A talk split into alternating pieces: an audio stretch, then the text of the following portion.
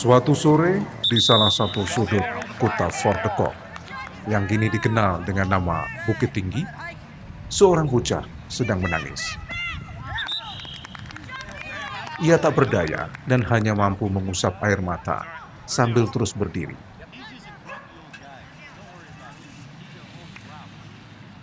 Dari kejauhan, sang kakek yang juga guru mengajinya, dengan wajah garang, mengawasi gerak-gerik cucunya. Rupanya, bocah itu sedang dihukum kakeknya karena terlambat pulang ke rumah, sebab sengaja melewatkan jam mengaji dengan bermain sepak bola. Pak Gaek memang keras pada cucunya, karena ingin kelak sang cucu menjadi orang penting bagi negerinya. Itu sebabnya Pak Gaek selalu memberi bekal ilmu agama yang cukup.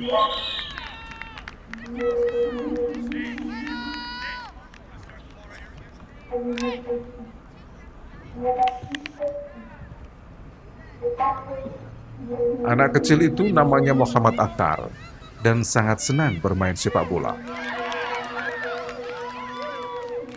Meski posturnya kecil, tapi dikenal sebagai ujung tombak handal. Keahliannya membobol gawang lawan tak kalah dengan kemampuannya memperjuangkan nasib Indonesia agar bebas dari penjajahan.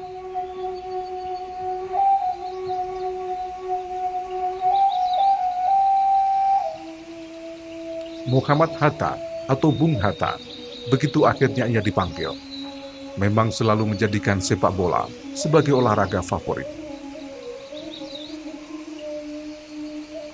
Lepas dari asuhan Pak Gaib, Hatta mengawali pendidikannya di Mulu tahun 1916 di Bukit Tinggi.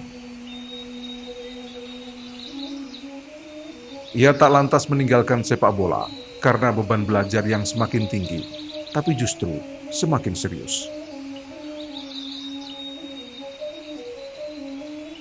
Sekitar tahun 1930 hingga 40-an, sepak bola adalah olahraga favorit yang biasa dimainkan di kantor, dinas pemerintah, pabrik, sentra industri, instansi swasta, dan pemerintah.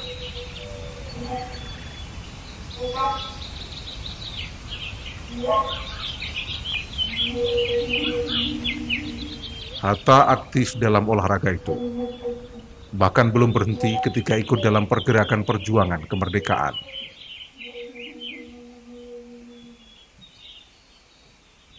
Pada masa pengasingan di Bovendigo tahun 1935, Hatta banyak meluangkan waktu dengan empat hal, yakni beribadah, menulis, mengajar, dan tentu bermain sepak bola.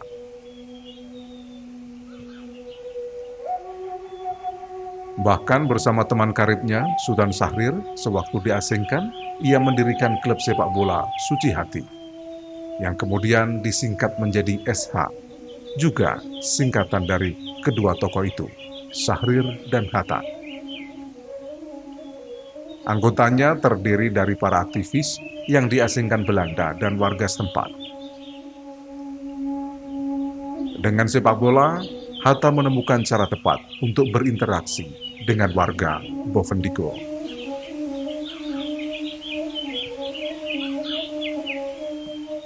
Muhammad Hatta lahir tanggal 12 Agustus 1902 dari pasangan Muhammad Jamil dan Siti Soleha. Nama kecilnya Muhammad Atar. Dalam bahasa Arab, Atar artinya harum. Ia adalah anak kedua. Kakaknya bernama Rofiah yang lahir dua tahun sebelumnya.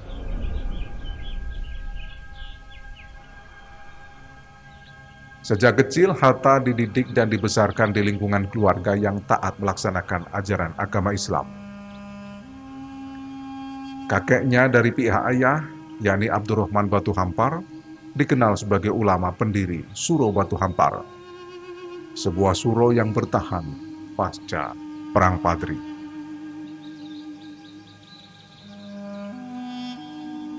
Hatta pertama kali mengenyam pendidikan formal di sekolah swasta. Setelah enam bulan, ia pindah ke sekolah rakyat. Namun harus berhenti pada pertengahan semester kelas 3 karena pindah ke ELS, Padang, sampai tahun 1913. Lalu pendidikannya berlanjut ke Mulu sampai empat tahun.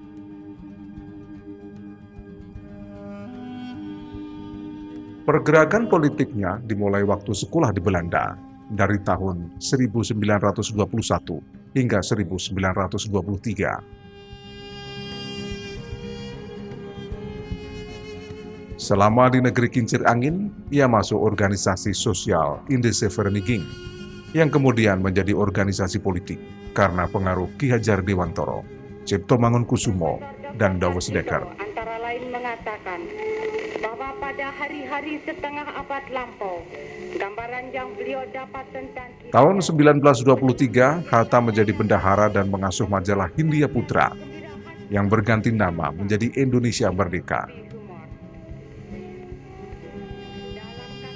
Setahun kemudian, organisasi itu berubah nama menjadi Indesivereniging atau Perhimpunan Indonesia. Tahun 1926, ia menjadi pimpinan Perhimpunan Indonesia. Akibat kesibukannya berpolitik, Hatta telat menyelesaikan studi.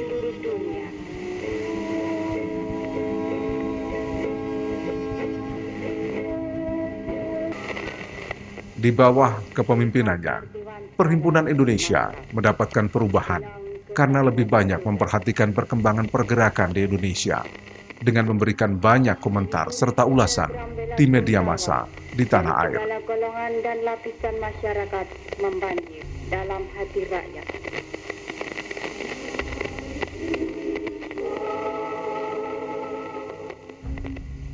Di akhir tahun 1926, tokoh PKI Semaun membuat perjanjian bernama Konvensi Semaun Hatta.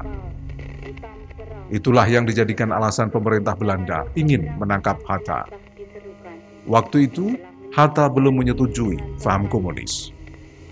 Setelah benar-benar faham, hubungan Hatta dengan komunisme mulai memburuk. Dan sikap itu ditentang oleh anggota Perhimpunan Indonesia yang ternyata sudah banyak dikuasai komunis.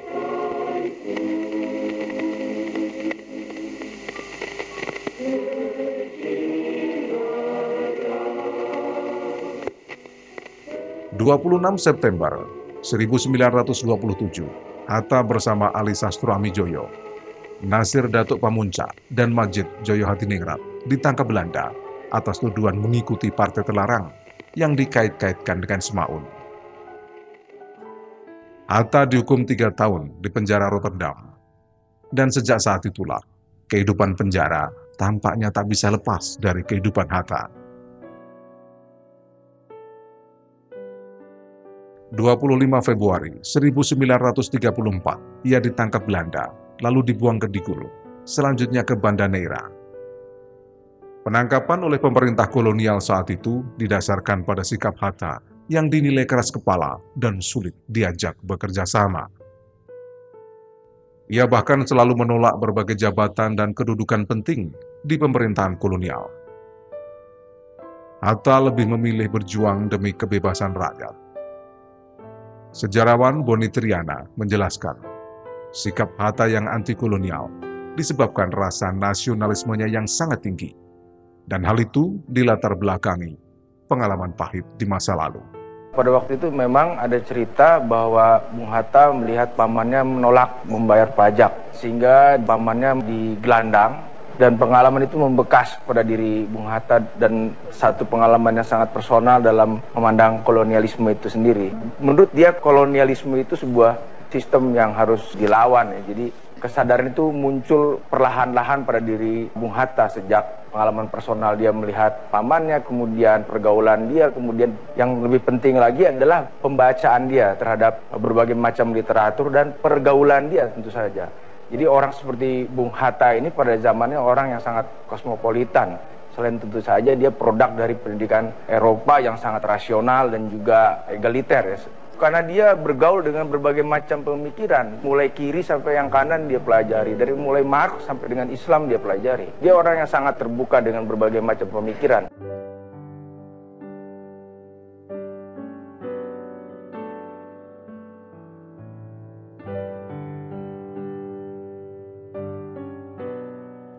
Di Bovendigul, selain bercocok tanam, Hatta juga menjadi guru mengaji, politik, sejarah, guru agama, serta guru kursus pada para tahanan.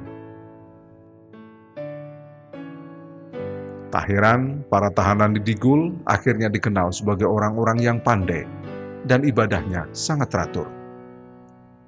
Februari 1942, Hatta dipindah ke Sukabumi. Setelah itu dibawa kembali ke Jakarta. Ia kemudian bertemu dengan Mayor Jenderal Harada yang menawarkan kerjasama. Jika ia bersedia, akan diberi jabatan penting. Namun Hatta menolak dan memilih menjadi penasehat. Jepang berharap agar Hatta memberi nasihat yang menguntungkan mereka. Ternyata, Hatta malah memanfaatkan jabatannya untuk membela kepentingan rakyat Indonesia.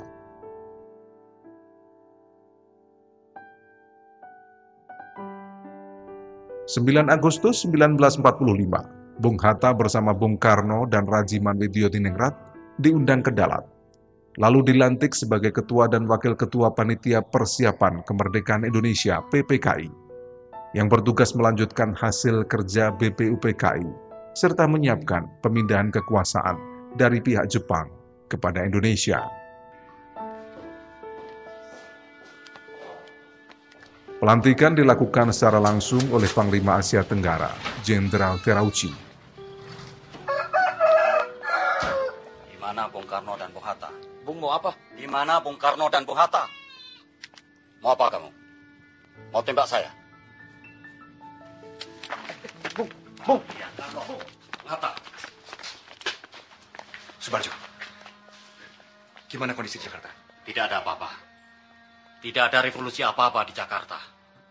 Puncaknya pada 16 Agustus, Bung Karno dan Bung Hatta diculik ke kota kecil Rengas Dengklok, sebuah kota di dekat Karawang. Radio telah mengatakan Kaisar Hirohito telah menyerahkan kekuasaannya pada tentara sekutu. Nipong sudah habis. Penculikan itu dilakukan oleh kalangan pemuda dalam rangka mempercepat tanggal proklamasi kemerdekaan Indonesia. Kita segera ke Jakarta. Malam hari, mereka mengadakan rapat untuk persiapan proklamasi di kediaman Laksamana Tadasi Maeda di Jalan Imam Bonjol, Jakarta. Kalau naskah proklamasi sudah disusun, akan dibacakan nanti dan 10 pagi. Sebelum rapat, mereka menemui Kepala Pemerintahan Umum di Simura untuk mengetahui sikapnya mengenai pelaksanaan proklamasi kemerdekaan. Bantu sebarkan berita ini. Pertemuan itu tak menghasilkan kesepahaman sehingga meyakinkan mereka untuk melaksanakan proklamasi kemerdekaan tanpa kaitan dengan Jepang. 17 Agustus 1945, jam 10 pagi, Soekarno memproklamasikan kemerdekaan di Jalan Pegangsaan Timur, nomor 56, Jakarta. Proklamasi kami, bangsa Indonesia, dengan ini menyatakan kemerdekaan Indonesia. Hal-hal yang mengenai pemindahan kekuasaan dan lain-lain diselenggarakan dengan cara saksama dan dalam tempo yang sesingkat-singkatnya. Jakarta, 17 Agustus 1945 atas nama bangsa Indonesia Soekarno Hatta.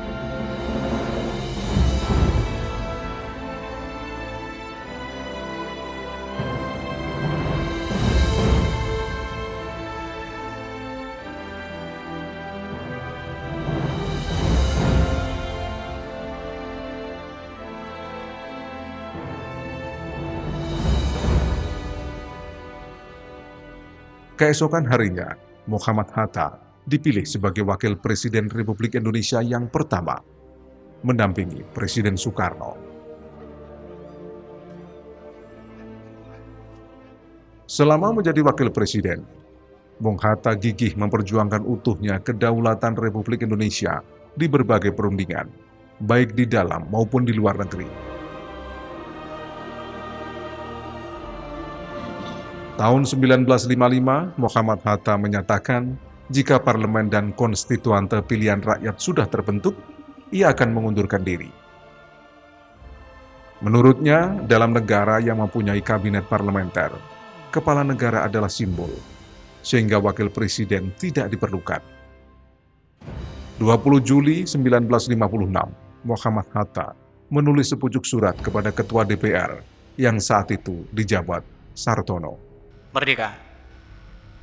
Bersama ini, saya beritahukan dengan hormat bahwa sekarang setelah Dewan Perwakilan Rakyat yang dipilih rakyat mulai bekerja dan konstituante menurut pilihan rakyat sudah tersusun, sudah tiba waktunya bagi saya untuk mengundurkan diri sebagai wakil presiden. Segera setelah konstituante dilantik, saya akan meletakkan jabatan itu secara resmi.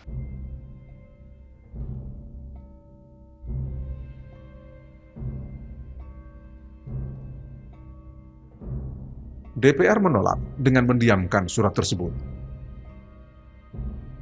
Empat bulan kemudian, Bung Hatta menulis surat susulan yang isinya sama, bahwa tanggal 1 Desember 1956 ia akan berhenti sebagai wakil presiden.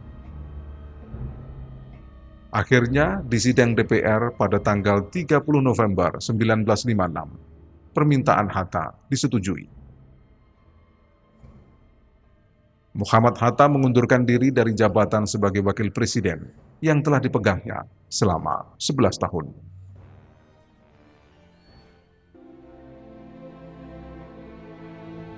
Bung Hatta dikenal sebagai sosok yang hidup sederhana, jauh dari pengaruh ingin memanfaatkan ketokohan serta kekuasaan yang dimiliki demi kepentingan pribadi dan keluarganya. Bahkan ia bersumpah tidak akan menikah sebelum Indonesia merdeka.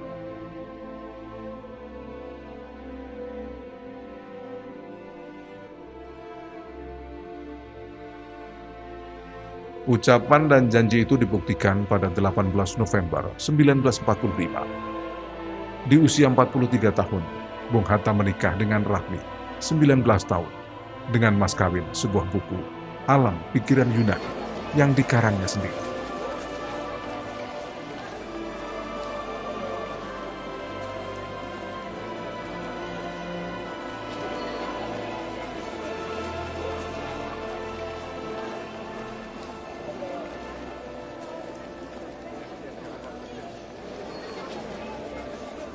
Sekitar tahun 1950, saat masih menjabat sebagai wakil presiden, suatu hari Bung Hatta pulang ke rumah dinasnya. Ia ditanya oleh Rahmi tentang kebijakan pemotongan mata uang Republik Indonesia dari 100 menjadi satu rupiah. Dengan kebijakan itu, Rahmi tak bisa lagi membeli mesin jahit yang sudah lama diidamkan. Padahal ia telah menabung bertahun-tahun untuk mewujudkan mimpinya. Bung Hatta hanya tersenyum, lalu berkata kepada istrinya, Sungguh pun saya bisa percaya kepadamu. Tetapi rahasia ini tidak patut dibocorkan kepada siapa pun. Biarlah kita merugi sedikit demi kepentingan seluruh negara. Kita coba menabung lagi ya.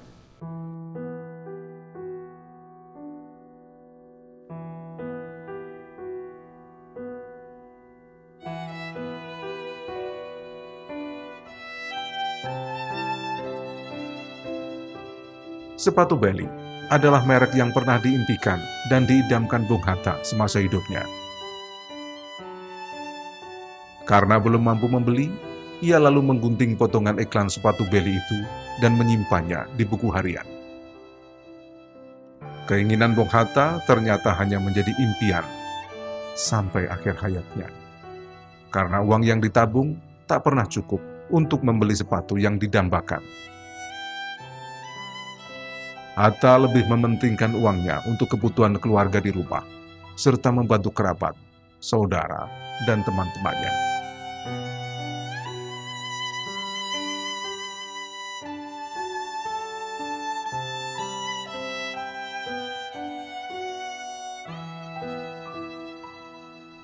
Muhammad Hatta wafat 14 Maret 1980 di Jakarta saat berumur 77 tahun. Sesuai permintaannya, ia dimakamkan di tempat pemakaman umum, berdampingan dengan jenazah rakyat yang diperjuangkannya. Kepergian Bung Hatta ke peristirahatan terakhir diantar oleh ribuan rakyat, serta diiringi oleh doa dan derai air mata rakyat Indonesia.